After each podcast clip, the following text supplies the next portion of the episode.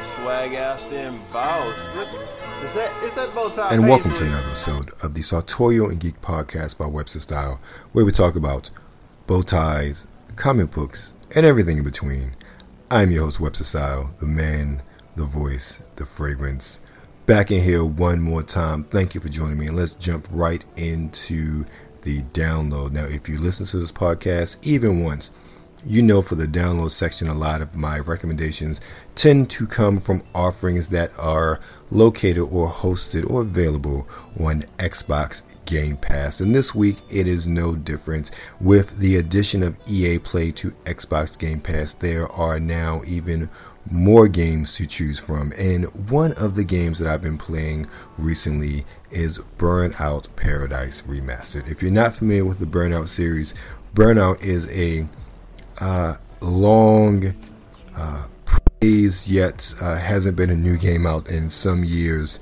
Car racing series where its claim to fame was the detailed articulation of its vehicular impacts, meaning the crashes were fun as hell, and especially in the original games, which came out during the Xbox and the PS2 era, you got points for your crashes and how much damage you could possibly inflict, and they were just really, really awesome. Well, a few years ago, EA remastered Burnout Paradise, which was a game that originally came out during the 360 and PS3 era, which is in many cases the definitive Burnout game. And instead of coming out with a new game, which I find kind of odd, but hey, it is what it is. They remastered this one, and I'm glad they did. It is a fun game to play, and one of the great things about the Burnout series is that you can just pick it up, play it, and play it for hours and not care about stories or races or anything like that. I've been playing this game for hours. I have not played one race. I have not uh, done one stunt challenge or trick challenge, what have you. I've just been riding around, crashing, finding unlockables, playing with the different cars. And one of the cool things there are a lot of uh, different car types that are available, including motorcycles and a collection of inspired cars, like a car inspired by Ecto 1 from Ghostbusters, the DeLorean from Back to the Future, Knight Rider, and the General Lee. Now, obviously, for copyright reasons, they aren't called those things, but you know what they are when you see them. So it's really awesome playing around with those cars. So if you do have Xbox Game Pass, or if you even have EA Play, feel free to download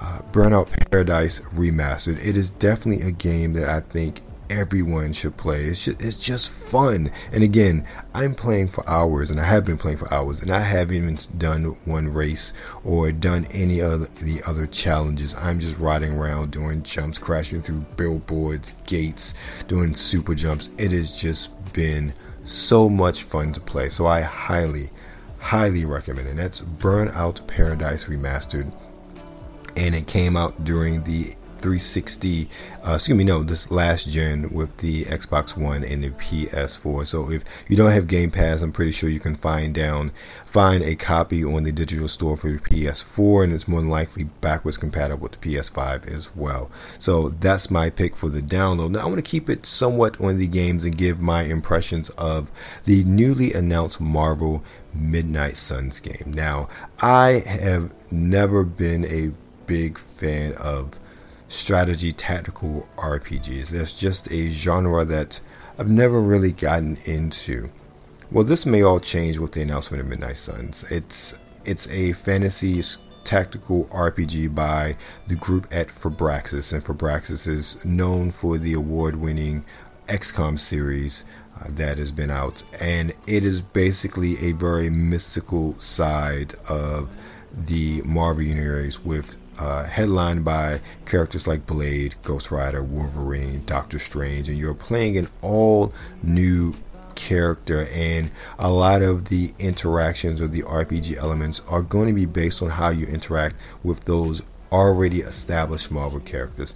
That right there alone really has my interest peaked. And looking at some of the gameplay a few days ago, I am definitely excited to play this game when it comes out. Is it something I'm necessarily going to buy? Uh, we shall see. But I'm looking forward to possibly playing either renting or maybe if there's a demo of the game before it comes out because it's a sort of a card based tactical RPG, and I've never been a real big fan of sort of card based games in general, but this one looks really exciting, and the way that the gameplay was uh, demonstrated, it looks like it will be something that for a very uh, someone who's a novice like myself would be very easy to get into and to learn how to play this RPG. So that's my um, my take and my reaction to Marvel Midnight Suns. It's supposed to be out sometime early next year, so hopefully as the months go on there'll be more and more information about the game and you know I'll come back and let you know what I think as we go forward. Now, let's stay with Marvel and even more so with Doctor Strange and talk about what if episode 4. You know, it's one of those things where this one did not hit me as hard as the previous three episodes. It was still a good episode. So basically, if you've seen the Doctor Strange movie, uh, you know that he lost the use of his hands through a car accident. And in that car was his love, Christine. Well, in this What If, it's Christine who actually dies. And you see his journey to become Doctor Strange and how because of her dying and trying to find a way to bring her back. And in one version of him, that becomes all consuming. And he finds a way to basically absorb the energies of mystical creatures because he finds that he does not have the power to stop her from dying. It is a fixed point in time. Without her dying in this universe, there is no Doctor Strange. And there's no Doctor Strange, the universe unravels, where you ultimately see Doctor Strange finding the library of Cagliostro and literally studying for centuries and absorbing energy for centuries. And that ultimately splits the timeline. So where now you have these two Doctor Stranges in the end, and they must battle and fight. And the evil Doctor Strange has to absorb the good Doctor Strange in order to complete his mission to bring her back. And he brought her back. Ultimately, the evil guy won. He brought her back, and the universe literally dissolved around him. And then he sobered up. And I found it completely amazing because he was so consumed by his need to have her back, for his love for her. Regardless of how many times it was told to him, her death is a fixed point. It cannot be changed. If you change it, the universe will no longer exist. And he did it anyway. He went forth and then he was sorry. And I'm like, I don't feel sorry for you. You were told every step of the way. Even so much so that the Watcher had to comment in the end because Doctor Strange realized his presence there. And it was sad, but also it was you, got what you asked for. You got her back. You told her the consequences. This is it. So for me, that ending I was surprised that the bad Doctor Strange won or evil Doctor Strange won. However, it was it was a nice little bow. There were not a lot of questions to ask after the episode was done, in my opinion, like the other three episodes that preceded it. All in all, this is probably the worst one of the series so far, and worst meaning is just not as good as the other three, but it was enjoyable. But nothing to write home about compared to how how good and just how memorable the stories were of the other three. I think this one uh, is a very forgettable story, uh, much like some of the what if issues back in the day. It's like it's a cool, but it cool issue, cool what if, but eh, okay, I'll never revisit that again, or I could care less what would happen because literally there's nothing left after Doctor Strange is now gone. That universe is gone and destroyed. So that's my take on what if episode four. It is still a good episode to watch. But I will ask you the question what would you do to bring that person you love? If they told you it would destroy the universe, would you go forward with that? With whatever you need to to bring them back? Is that need to bring them back that strong that you would say, forget it to everything else? Would you be, if you were in his shoes, would you do the same thing? I would say no. Because there are too many things I love in this universe outside of that one person. And I wouldn't want that universe to die because everybody else would be gone too. That's my opinion. So let's get off of the sort of a blurred commenting, let's talk a little bit about style. Now, one of the uh, best things about style, in my opinion, is accessories and being able to accessorize. And if you're someone who wears a suit and tie often, one of your most underrated, not even suit and tie, but a shirt and tie, underrated accessories is going to be your tie bar. I really think that not a lot of men uh, pay attention to little details like a tie bar. And tie bars, you get them short, you can get them long, get them gold, you can get them silver, you get them uh, black, get them different colors. Tie bars are really a great way to accentuate your ensemble, but more importantly, it keeps your tie in place. And that's probably one of the worst things is to have your tie flop around. You move it here, you move it there, your tie just flopping around. You look unkempt. And nobody wants to look unkempt, especially if you're trying to look your best. But one of the great things about tie bars is you can get them in different shapes, get them in different colors, and to really fit your mood, to really maybe even add a more of a whimsical sort of uh, flair to your outfit. If you're a member of an organization, you can get uh, tie bars with the insignia or letters, what have you, of those organizations to really denote something about yourself that you probably couldn't do so in other fashions or wouldn't do so in other fashions with that sort of outfit. So, gentlemen, really look into your tie bar game. What are your tie bars looking like? Do you have just that one long gold or silver tie bar? Is it just plain what have you? Step your game up. Look into tie bars. Really look to get some different ones to really accentuate what you want to convey when you go out into the world. And if that fine, that gold, regular gold tie bar is fine for you, that's great. No shame, no shade whatsoever. But it is fun just getting different types of tie bars, putting them on, seeing how they work, and seeing what sort of aspects of your personality that you can express. So that's why I say the tie bars are an underrated accessory that every man really should have in their arsenal, but also if you have them, explore different options and upgrade from the ones that you have. Just a little bit about that style aspect. Let's keep it with style and go to our fragrance of the week. Now, this fragrance of the week is going to be a classic in the fragrance world, and that's going to be Bleu de Chanel, of course, by Chanel. And then we're talking about the EDT concentration. Now, this fragrance is described as a fresh citrus fragrance and was first introduced in 2010. So it's just a bit over a decade old and is still one of the most popular and best selling fragrances in the world. And let me tell you just a little bit about it, and I'll tell you why it's one of the best selling fragrances still. You have notes, top notes of pink pepper, vetiver, and citrus. You have middle notes of grapefruit, labdanum, and cedar, and then base notes of cedar, wood, frankincense, and ginger. Now, with this fragrance, it is very a very classy fragrance. It is definitely one that is still uh, sophisticated but youthful at the same time.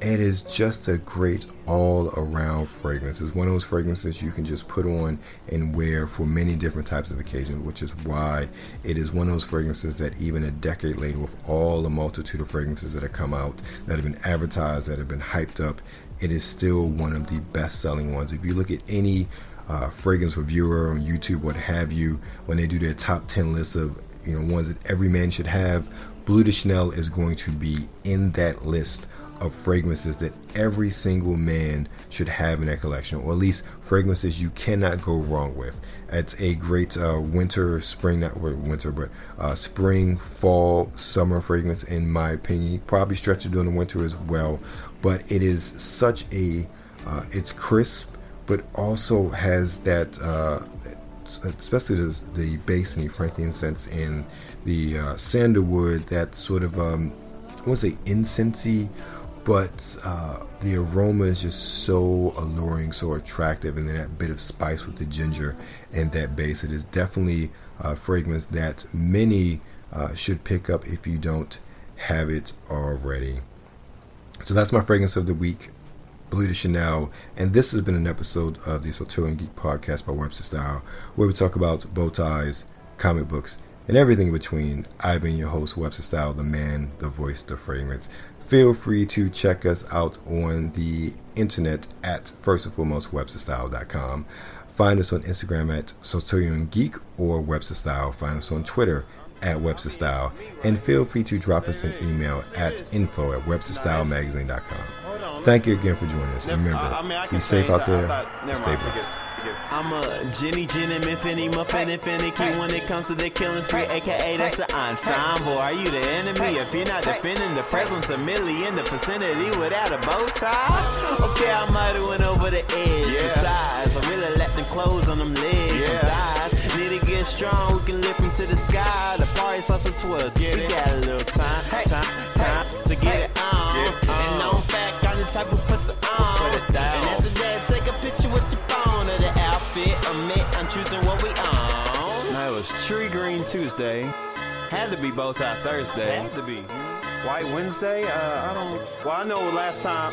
Well, I wore polka dot. You didn't. wear- All right, forget it. Miss Millie on them hills killing them, but I'm sure it's a Thursday. Bow tie Thursday, pasta cream in your heels looking sharp, babe. Acting like you don't know the rules up in the workplace. Must I remind you it was till on your birthday? Don't get me wrong, I think we killed in the birthdays. And you picked the hella fit for the church day. Let's say you picked the risk game for it. Kill it. Now you got the floor filled with bras that you purchase. Pick a color scheme that can match the berry corset. Get the berry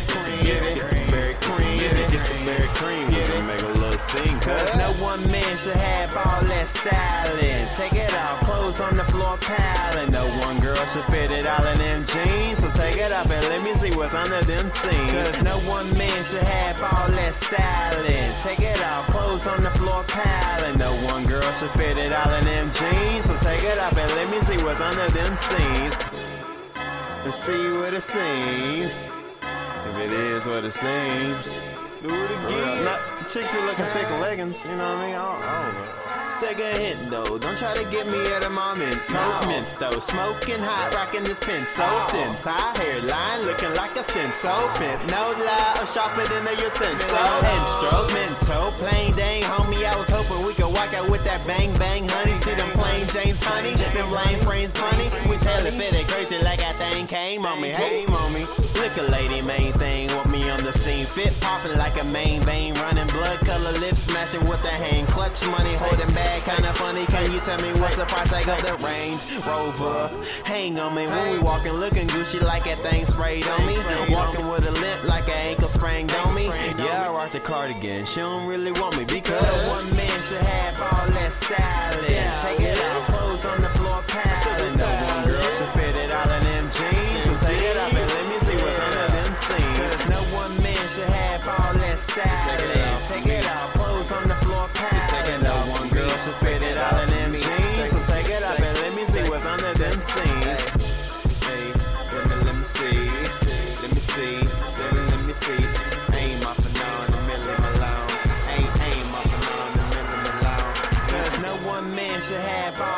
styling. Take it off, clothes on the floor piling. No one girl should fit it all in them jeans. So take it off and let me see what's under them seams. Oh, you wanted to. Oh, I completely read that wrong.